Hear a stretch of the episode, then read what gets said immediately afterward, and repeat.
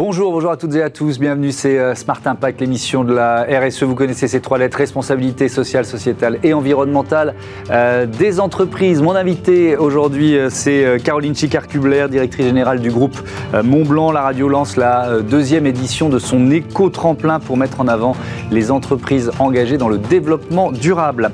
Notre débat, il portera sur le monde agricole, avec notamment les solutions proposées par Veolia et Yara International pour une agriculture plus durable, c'est évidemment l'un des enjeux du salon qui se tient porte de Versailles à Paris. Et puis euh, dans euh, Smart Ideas, la start-up du jour, c'est altruise.fr, une plateforme qui euh, facilite l'engagement citoyen et fidélise les clients. Voilà pour les titres, c'est Smart Impact.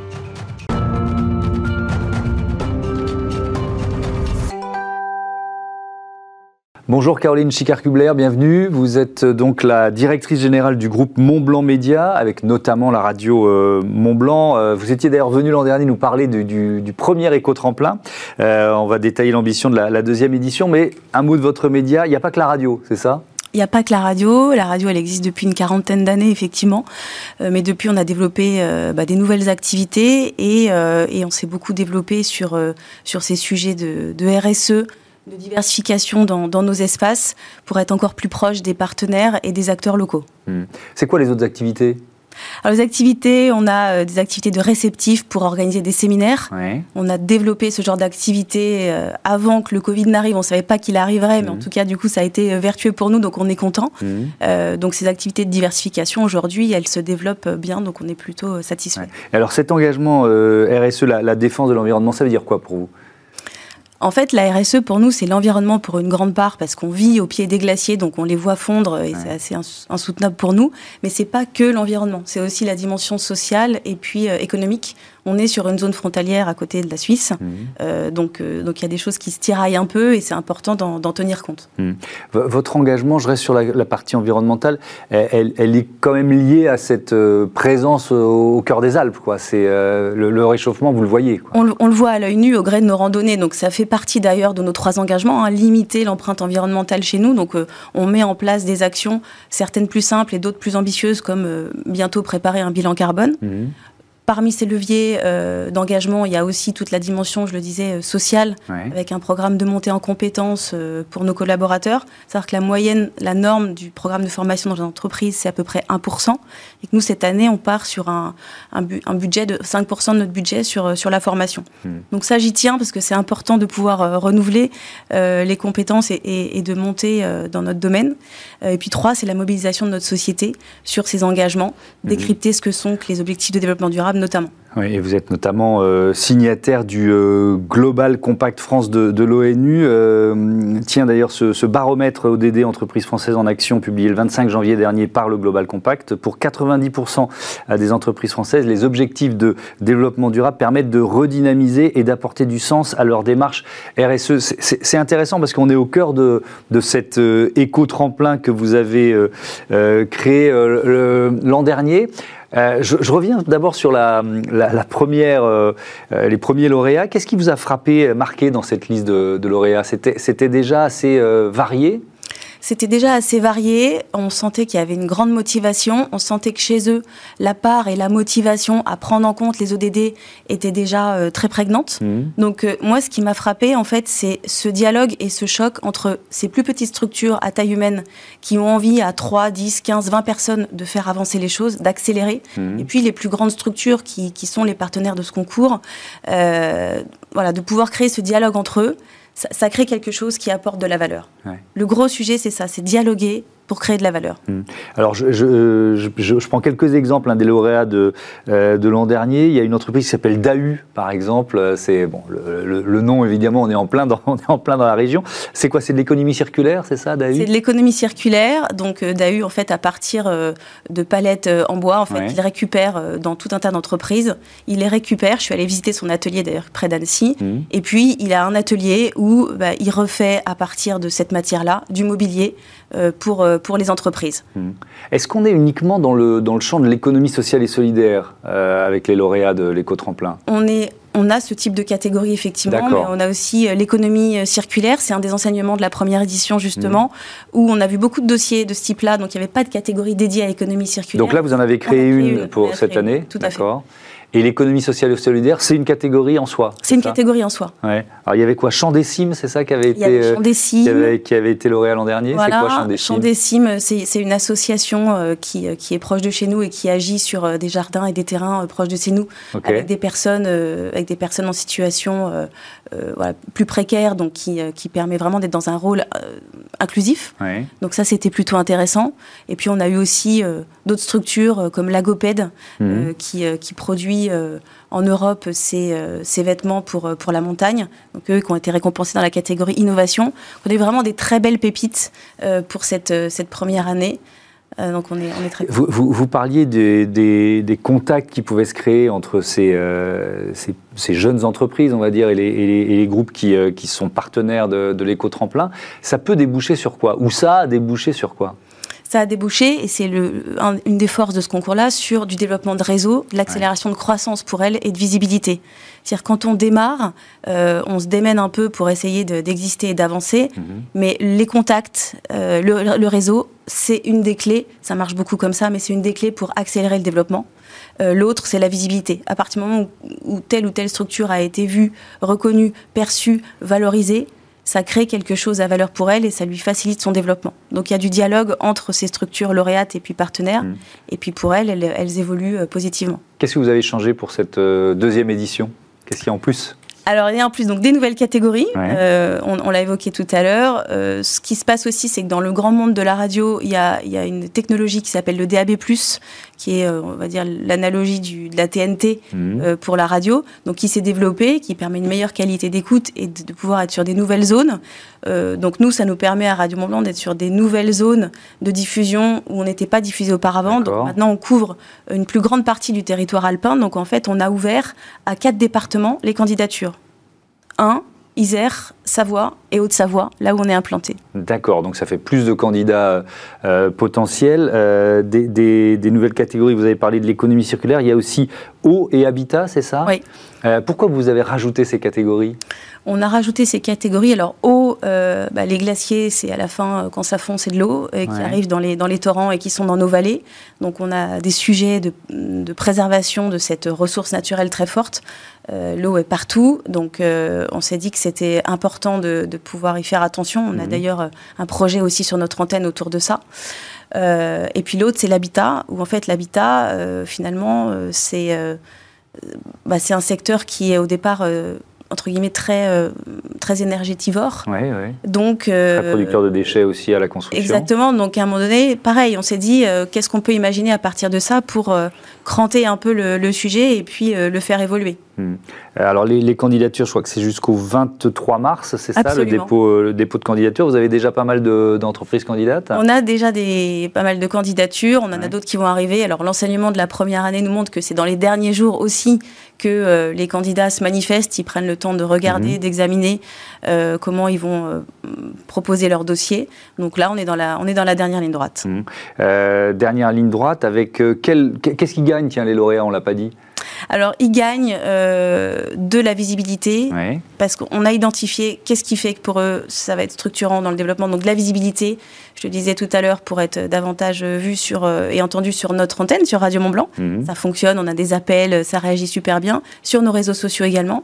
Et puis, ils gagnent du mécénat de compétences de la part des partenaires et euh, un engagement de l'ouverture du réseau des partenaires à ces, à ces structures lauréates. Alors on n'a pas cité les partenaires, mais de, il, faut, il faut donc euh, peut-être détailler un petit peu parce que leur engagement, il va, il va au-delà de mettre un nom sur une affiche. Donc s'il y a du mécénat de compétences, c'est quel type de partenaire? Alors c'est des partenaires, et c'est là où c'est aussi intéressant, qui sont à la fois géographiquement implantés en vallée et en montagne. Dans les montagnes, c'est important le dialogue aussi, et, et, ce type de concours euh, permet de, de, de, de le renforcer davantage. Et puis, c'est des partenaires de secteurs d'activité différents. On a euh, de l'industrie, on a euh, un partenaire euh, de mobilité, on a un partenaire bancaire, on a un partenaire de thermalisme basé à, Saint-Gervais. Mhm. On, a, on a une variété de partenaires qui justement sont intéressés par agir, par s'impliquer, par pouvoir être dans un débat pour choisir tel ou tel lauréat qui va pouvoir être euh, désigné à la fin, plutôt que juste un logo sur une affiche. Bien sûr, c'est un prérequis. Hmm. Moi, en tout cas, c'est pas non plus ce qui m'intéresse. Oui, parce qu'ils se projettent dans le mécénat de compétences qu'ils vont pouvoir apporter. C'est-à-dire qu'ils se disent, si on choisit ce lauréat, je, sais que je vais pouvoir lui apporter quelque chose. Est-ce qu'il y a aussi cette, cette démarche Il y a cette démarche-là de pouvoir lui apporter quelque chose. Et puis, il y a peut-être, je vais pouvoir bosser avec lui. Je vais pouvoir le faire travailler pour moi, pour mon compte, pour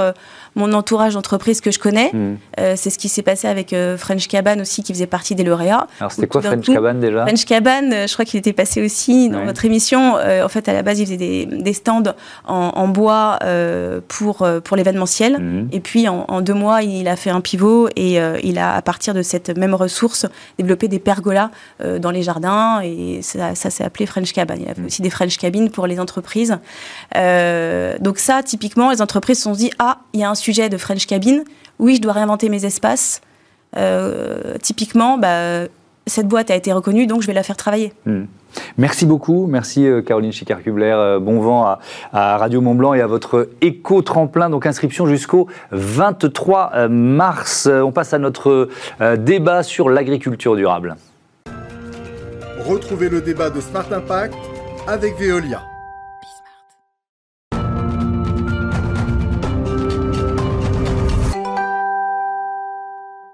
Les défis de l'agriculture de demain euh, au programme de ce débat. Je vous présente euh, mes invités. Jean-François Nogrette, bonjour. bonjour. Vous êtes le directeur France euh, et des chefs spéciaux Europe de Veolia. bienvenue également à Nicolas Broutin, président France de Yara International. Bonjour. Merci à tous les deux d'avoir accepté notre invitation. Je commence par le, constat, Jean-François Nogrette. On parle de, de l'agriculture de demain. 2040, 9 milliards d'humains à, à nourrir sans épuiser les sols. C'est un défi qui est gigantesque, on peut le dire. Oui, c'est un défi pour l'agriculture dans le monde entier. Hein. Mmh. Euh, produire plus d'aliments avec moins de sol, moins d'eau et moins d'impact, notamment moins de gaz à effet de serre. Mmh. Donc c'est cet immense défi que rencontrent les paysans dans le monde entier. Alors quelques, quelques chiffres hein, sur ces défis de l'agriculture de demain, compte tenu de cette croissance euh, démographique et de euh, l'explosion des, des, classes moyennes, on estime que d'ici, alors là je suis sur 2050, il faudra augmenter la production alimentaire mondiale de 50%. Et on peut lier ça avec un risque de baisse de 30% de la productivité des terres cultivées d'ici 2050. Euh, c'est presque un oxymore, Nicolas Broutin, une, agriculture plus productive et respectueuse des sols. Quand on dit ça, on dit est-ce que c'est possible? Eh oui, il y a une forme d'intensification, c'est-à-dire que sur une même surface, il va falloir produire plus, mais il, il va falloir produire mieux. Et c'est la raison pour laquelle il va falloir certainement combiner un certain nombre de solutions. Il faut avoir une vision plus holistique, certainement, en faisant appel à différentes solutions que l'agriculture offre aujourd'hui. D'où l'idée effectivement, par exemple, de lier des compétences comme le minéral et l'organique. On va en reparler. Bah oui, évidemment, puisque c'est aussi pour ça que vous êtes là euh, euh, ensemble. Je, je, voudrais mieux connaître. Il y a un Yara International, c'est un groupe norvégien. Vous produisez quoi? Alors, notre métier, c'est vraiment l'azote, c'est-à-dire que on transforme l'azote de l'air en nourriture pour les plantes. Et quand on nourrit les plantes, on nourrit aussi les hommes. C'est notre métier principal. Nous sommes 17 000 salariés dans le monde. On opère dans 150 pays. Et en France, nous avons trois sites de production au Havre, à Montoire et à Ambès, mhm. avec 600 salariés numéro un mondial de la production et de la commercialisation euh, d'engrais minéraux euh, euh, azotés. en France, 583 employés, trois sites industriels, chiffre d'affaires 2021, 889 millions d'euros. J'ai bien révisé, j'ai tous mes, j'ai tous mes, mes, chiffres. Quand on, quand on dit engrais minéraux ou engrais organiques, pour bien comprendre, c'est quoi la différence? Alors, un engrais minéral, c'est un engrais qu'on va quelque part synthétiser à partir d'une ressource qui est aujourd'hui une ressource principalement fossiles. Mmh. C'est-à-dire que pour fixer l'azote de l'air, on utilise en réalité du gaz naturel. Et puis il y a d'autres éléments que la plante euh, utilise et dont elle se nourrit. Ce sont notamment le phosphore et la potasse, qui sont des roches. Euh, l'enjeu, bien sûr, c'est euh, de pouvoir recycler ces nutriments mmh. dans la chaîne. Et ça fait partie, bien sûr, de la collaboration que nous avons entamée ensemble. Est-ce qu'on parle d'engrais chimiques? On parle d'engrais chimique. On a l'impression que c'est un gros mot. Mais, non, non, c'est pas un gros mot. C'est un, engrais de synthèse. C'est un engrais chimique. C'est ce qui nous nourrit. Les engrais chimiques nourrissent plus de 50% de la planète. Euh, Jean-François Negret, à l'occasion euh, du, salon de l'agriculture, vous annoncez le renforcement de votre partenariat stratégique avec euh, Yara. Alors c'est une filiale de Veolia. C'est, je sais pas comment vous prononcez, CED? C'est ça. CED. C'est quoi CED? Donc CED, c'est le pôle agronomique de Veolia. Hein, et, et depuis très longtemps, on transforme le biodéchet, le déchet organique, en fertilisant organique. Donc aujourd'hui, on est producteur d'un million de tonnes de fertilisants organiques, mhm. principalement du compost, et de 100 000 tonnes d'engrais organominéraux, déjà aujourd'hui, euh, en tant que CED, donc en tant que pôle agronomique de Veolia. Donc vous récupérez des, euh, des déchets organiques euh, qui peuvent être des déchets de, voilà, de moi, de, enfin de, de, tous les consommateurs Comment vous fonctionnez? Alors voilà, y a, on récupère aujourd'hui 3 millions de tonnes de biodéchets. Ça va s'accentuer parce que la réglementation en Europe s'intensifie mmh. sur la collecte du biodéchet. Donc effectivement, c'est ce qu'on appelle les reliefs de repas, mmh. euh, le gaspillage alimentaire, mais c'est aussi euh, la production euh, non utilisée par l'industrie agroalimentaire qui est une grosse source pour nous hein, de, biodéchets. Et, notre enjeu ensemble, c'est l'économie circulaire. Mmh. Et donc, l'économie circulaire, c'est un sport d'équipe où chacun apporte sa compétence et sa spécialité, et c'est ce qu'on est en train, et ce qu'on annonce aujourd'hui avec Yara. quelques chiffres là aussi, 3 millions de tonnes de déchets organiques collectés, 1 million de tonnes d'engrais produits, 2 millions d'hectares qui bénéficient d'une fertilisation, 90% des activités liées à l'économie euh, euh, circulaire. Donc votre objectif commun, c'est quoi? Je commence avec vous, Nicolas Boutin, c'est euh, donner de la valeur à, ces biodéchets, les utiliser dans, vos, dans vos engrais? Comment vous avez travaillé ensemble? C'est un, travail d'équipe entre deux entreprises, mais c'est un travail d'équipe entre deux formes, notamment de nutriments. Puisqu'en fait, les nutriments minéraux et les nutriments organiques sont une équipe gagnante ensemble. Ils ont chacun un apport pour la plante.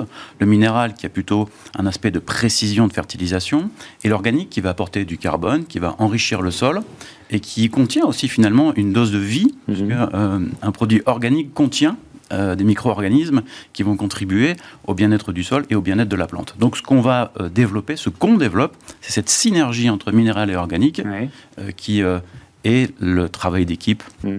de nos produits. Alors justement, vous vouliez faire un peu de pédagogie. Qu'est-ce que vous avez face à vous? Alors voilà, donc voilà un compost de biodéchets tel qu'on le produit aujourd'hui, et encore une fois, c'est à peu près un million de tonnes. Hmm. Voilà l'engrais minéral produit par le partenaire Yara. Et voilà ce qu'on produit aujourd'hui ensemble. Euh, donc c'est concret, hein, donc la, transformation écologique pour nous c'est concret. Mhm. On a démarré en 2021 plusieurs milliers de tonnes qu'on a testées en, Angleterre, en Italie, en Espagne, pour voir si effectivement il y a une attente, une appétence du monde agricole pour, pour ce produit-là. Donc là vous êtes sorti de la première phase de test, c'est ça? On est sorti de la première phase de test. Oui. Oui, c'est-à-dire que ce sont des produits qui ont déjà été euh, commercialisés, dont on a mhm. commencé les tests en grandeur nature auprès des agriculteurs. Oui, donc c'est au-delà de la phase de test, oui, on est déjà à la commercialisation. et donc on a une réception sur les marchés qui est plutôt positive, euh, notamment Italie-Espagne qui ont été les deux marchés leaders pour le lancement de cette gamme. Mhm. Et on retrouve effectivement euh, non seulement cet aspect de synergie entre les deux produits, mais en plus on a un produit qui se rapproche des caractéristiques techniques finalement des produits granulés dont je vous évoquais la précision mhm. euh, auparavant. Est-ce que vous êtes dans une logique de circuit court, Jean-François Comment vous fonctionnez? Parce que, euh, bon, euh, si on est dans des objectifs écologiques, si les déchets que vous récupérez sont à l'autre bout de l'Europe, pour, vous voyez ce que je veux dire Exactement, donc le, déchet ne voyage pas. Hein, donc, on, a établi ensemble notre plan de, production. Donc, donc, avec un maillage territorial. Avec un maillage territorial à l'échelle européenne. Donc, ce sera progressif. Hein. Mais, mais, mais l'enjeu, effectivement, c'est de produire localement euh, Donc c'est faire quoi Quelques dizaines de kilomètres, centaines maximum quoi Là, quelques centaines, on va dire. C'est à la dimension d'une région ou d'un pays D'un demi-pays. D'un demi-pays, d'accord. Mais, mais, euh, mais, donc on a, on a ce plan industriel qu'on va construire ensemble, qu'on va bâtir ensemble et qui, qui est lancé. Hmm. Euh, donc cette logique de, circuit court, elle est, euh, elle est importante. Est-ce que là, vous annoncez ce partenariat, Nicolas Bretin, c'est quoi? L'idée, c'est de passer à l'échelle, c'est de, de, changer de dimension en quelque sorte? Oui, bien sûr. C'est-à-dire qu'on a deux entreprises finalement qui ont une présence globale. Hmm. Euh, donc en effet, on, réfléchit au niveau européen. C'est ce qu'on veut construire dans les différents pays où nous avons une présence réciproque. Euh, pour voir ce que nous pouvons bâtir, mais vous avez parfaitement raison. Hein. C'est-à-dire qu'il a, il y a cette dimension d'être mm. local et le maillage est fondamental. Ouais. Est-ce qu'il y a aussi une notion de, de, souveraineté? Parce que je regardais quelques chiffres là encore sur les, euh, sur les engrais. Plus de 50% des engrais utilisés en France sont importés. Donc ça, c'est un chiffre qui m'a euh, étonné. Euh, on est euh, malheureusement là aussi rattrapé par l'actualité parce que ces engrais, ils sont souvent produits très très à l'est, si vous voyez ce que je veux dire. Donc il y a un enjeu de souveraineté? Oui, c'est-à-dire que la France est dans une situation un peu particulière. C'est une immense puissance agricole, mais elle est dépendante de l'extérieur, effectivement pour ses intrants et notamment pour ses engrais. Mmh. Donc cette logique de recycler localement euh, des nutriments qui sont présents euh, participent complètement de cette indépendance. Vous avez raison. C'est combien d'années de travail pour, pour aboutir à cette, à cette solution dont, dont voilà, dont l'efficacité est, est en train d'être prouvée? En fait, c'est plutôt deux expériences qu'on a combinées. C'est pas, on n'est pas parti de, rien. Mhm. chacun avec une, expérience considérable, bien sûr, chez les fertilisants, c'est Yara, dont c'est le principal métier. Mais, mais on est présent dans ce métier-là depuis plusieurs dizaines d'années. Mhm. Et donc, euh, on a travaillé de façon intensive, on va dire, les 18 derniers mois. Mhm. Euh, et l'enjeu, euh, il nous reste encore du développement et on finira jamais hein, le développement de gamme. Tous ces produits se travaillent dans la durée. Donc on a un enjeu, on va dire, de, R&D euh, et un enjeu industriel pour satisfaire la demande locale. Au global, en 2030, ce type de produit doit représenter 4 millions de tonnes en Europe à peu près. Hein. On doit remplacer 4 millions de tonnes, c'est un peu plus d'ailleurs, on va remplacer 4 mhm. millions de tonnes d'engrais minéraux à l'échelle européenne. C'est l'ambition européenne. Question curieuse, j'aurais pu commencer par là. Comment, comment ils sont transformés les déchets euh, à, partir de, du contenu de ma poubelle de, Comment ils sont transformés On ne prend pas toute la poubelle, hein. on prendra que la partie... Euh, parce que euh, d'ailleurs, la poubelle du citoyen, la qualité du tri... voilà, ah, je fais bien mon tri. Hein. J'en doute pas. mais, mais on ne veut pas mettre de plastique. Hein. Encore une fois, c'est un produit pour, pour produire euh, de la nourriture. Donc c'est un produit de qualité qui mm. doit être validé. Hein. Euh, donc euh, en, fait, c'est un traitement biologique au départ, et puis un traitement mécanique. voilà, et on va doser chimiquement pour apporter mm-hmm. ce qu'a décrit Nicolas Botin à l'instant une fraction organique, une fraction minérale, du carbone hmm. euh, pour nourrir le sol. On parle d'agriculture de précision. Qu'est-ce que ça veut dire, Nicolas Alors j'allais vous en parler, c'est-à-dire que ça fait évidemment partie des challenges qu'on avait ensemble, euh, d'aboutir à un produit qui soit suffisamment précis. Donc euh, la formulation du produit et sa capacité à être épandue par l'agriculteur hmm. dans de bonnes conditions est fondamentale. C'est-à-dire que quand un agriculteur distribue un engrais dans son champ avec un épandeur, il faut que d'abord ça soit épandu sur une largeur qui est quand même assez significative. On parle d'une quarantaine de mètres. Mmh. Donc il faut un produit dont la balistique permette euh, d'arriver au bon endroit. Mmh. Il faut une répartition régulière. Et nous avons réussi, et ça fait partie aussi du retour sur les premiers marchés, nous avons réussi avec ces produits à atteindre euh, des performances qui se rapprochent finalement des engrais, des engrais minéraux granulés. Donc ça veut dire que la notion de précision est fondamentale mmh. parce qu'on doit piloter les nutriments. Une plante doit absorber strictement ce dont elle a besoin pour mhm. éviter les pertes, bien sûr, dans le système euh, environnemental on arrive à de très belles performances avec ce produit. Ouais. Euh, avec, euh, j'ai lu ça en préparant l'émission, l'intervention de, l'intelligence artificielle, c'est-à-dire pour guider un peu mieux les agriculteurs, c'est ça? Oui, c'est-à-dire c'est-à-dire qu'on fait appel effectivement à des OAD, des outils d'aide à la décision, dont l'agriculteur peut bénéficier. Il s'agit d'outils euh, basés sur des satellites ou bien sur des mesures de réflectance du couvert végétal qui permettent d'adapter la fertilisation euh, au fur et à mesure de la progression du tracteur. Donc on est effectivement dans une agriculture de précision. Hmm. Agriculture de, euh, de, précision. comment vous voyez la, on va terminer là-dessus, l'avenir de cette collaboration? C'est quoi l'objectif? Là, on, est, on va être dans la phase de déploiement. Hein. Mhm. Euh, voilà, donc c'est les, premiers pas seront industriels. Encore une fois, on a une réglementation agricole, horizon 2030 Farm to Fork, qui, mhm. veut une diminution euh, de la quantité mise au champ, et, dans le même temps, une Europe qui dit on va mieux collecter de biodéchets. Donc on, on, va construire là-dessus. Hein. Et, et, encore une fois, on va être le plus concret possible pour la transformation écologique. Merci beaucoup, merci à, tous les deux d'être venus nous présenter ce, partenariat entre euh, Veolia, donc euh, la CED, et euh, Yara International. On passe à Smart IDs, une start-up en pleine lumière, comme tous les jours.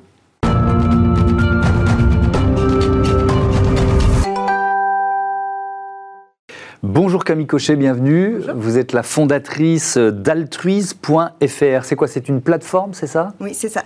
C'est une plateforme solidaire euh, qui euh, permet aux enseignes et aux marques quand elles mettent en place des opérations solidaires, donc par exemple la possibilité d'arrondir le montant de ses achats, de reverser une partie des bénéfices d'un produit, de laisser le choix à leurs clients non pas seulement de l'association à soutenir, mais en plus du projet associatif concret à financer. Hmm. Pourquoi vous l'avez créé? Alors, il faut savoir que moi, j'ai euh, une expérience justement dans le retail. J'ai 7 ans d'expérience en tant que responsable marketing dans, le secteur du prêt-à-porter. Et que j'ai eu la chance, au moment où ça a commencé à se démocratiser sur le, secteur, de mettre en place ce type d'opération. Et j'ai vu l'engouement euh, que ça avait généré euh, dans les équipes, mes équipes, les équipes transverses, les associations. Et je me suis dit mais ça serait génial que les clients vivent ce même engouement. Et il s'avère que hum, pour les clients, c'était un petit peu plus différent, c'était un peu plus mesuré, il y avait plus de méfiance. Mhm. Et je me suis dit que j'allais creuser ça pour essayer de proposer une expérience euh, client et donateur qui sont encore plus fortes pour l'utilisateur. Alors, vous en êtes où là du, euh, du lancement de, la plateforme et, du vrai lancement d'altruisme.fr Alors, l'outil est créé. Euh, depuis le début du projet, j'ai échangé avec plus d'une dizaine d'enseignes, donc mhm. on échange toujours. Avec ces enseignes-là, on est plutôt sur des phases de négociation pour les premiers, premières campagnes de, de partenariat. Et puis, on on est en phase de prospection euh, globale pour aller chercher encore plus d'enseignes, pour aller chercher encore plus de dons au profit des associations. Alors l'idée c'est quoi? C'est de, de lutter contre cette méfiance un peu euh, naturelle et qui parfois est justifiée des, consommateurs? Exactement. En fait, il y a quand même un décalage entre ce que nous montrent les études de ce que veulent les consommateurs en termes d'engagement de leur marque mmh. et finalement ce qu'ils, ce qu'ils acceptent ou ce qu'ils croient quand les marques font des actions. Donc c'est vraiment d'aller chercher euh, une expérience, d'aller améliorer la confiance euh, des, consommateurs envers leur marque, en leur, leur proposant de s'impliquer encore plus dans les actions solidaires et de pouvoir créer du coup un lien entre associations, mhm. citoyens et enseignes euh, pour un don plus, plus actif. Ouais. Donc on est, on est dans le cadre de projets philanthropiques des, euh, des marques, des, des associations, des projets euh, d'associations d'intérêt général. Ouais. Donc vous êtes en contact avec, avec des fondations par exemple? Fondations, associations, tout type d'organismes de, qui, qui revendiquent mhm. l'intérêt général. Comment vous l'expliquez cette, cette méfiance dont on parlait? Est-ce que vous la trouvez souvent justifiée? Alors, dans le cadre du projet, j'ai voulu aller creuser. Mais oui. Et j'ai fait une étude de marché. En fait, ce qui est souvent remonté, c'est que euh, par rapport à ces consommateurs, euh, ce qu'ils ce que, ce disent, c'est que globalement, quand il y a un, engagement qui est pris, ils ne se reconnaissent pas forcément dedans. Ouais. Donc, ce n'est pas toujours les projets auxquels eux auraient participé. Ils ont parfois l'impression d'être seuls à donner ils se sentent pas suffisamment informés. Et il y en a même certains qui pensent que les marques se servent au passage. Donc, euh, hmm. autant vous dire qu'il y a beaucoup de, freins à les lever. L'idée, c'est quoi? C'est de créer une sorte de communauté autour d'un projet? Alors, il y a plusieurs choses. L'idée, c'est déjà de changer le prisme euh, de, ce type d'opération et de se dire que on ne demande plus au client d'accompagner la marque dans ses engagements, mais plutôt on va demander à la marque de soutenir le client dans ses engagements personnels. Donc, il y a ce changement de prisme avec le fait d'avoir une plateforme à part qui est altruiste.fr, d'avoir une posture de tiers de confiance qui va du coup réguler un petit peu cette notion de méfiance que peuvent avoir les consommateurs. Mhm. Et puis effectivement, ensuite d'avoir un don qui est moins passif que ce qu'on peut avoir aujourd'hui dans la consommation solidaire et plus actif, plus suivi, notamment grâce au suivi des, projets qui sont tracés. Mhm. cette mission de tiers de confiance, elle passe par quoi? Par quel type de vérification en quelque sorte? Bah, en fait, déjà, elle se fait le lien euh, de, des différentes associations avec euh, les différentes enseignes.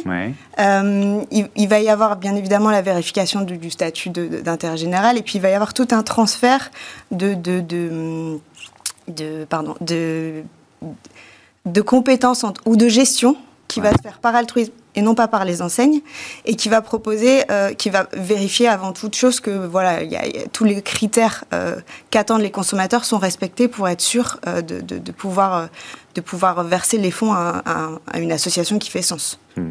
Merci beaucoup, merci euh, Camille Cochet, bon vent euh, à, altruise.fr. Voilà, c'est la fin de ce numéro euh, de Smart Impact. Merci à toutes et à tous de votre fidélité. On se retrouve très vite sur l'antenne de Bismart, la chaîne des audacieuses et des audacieux. Salut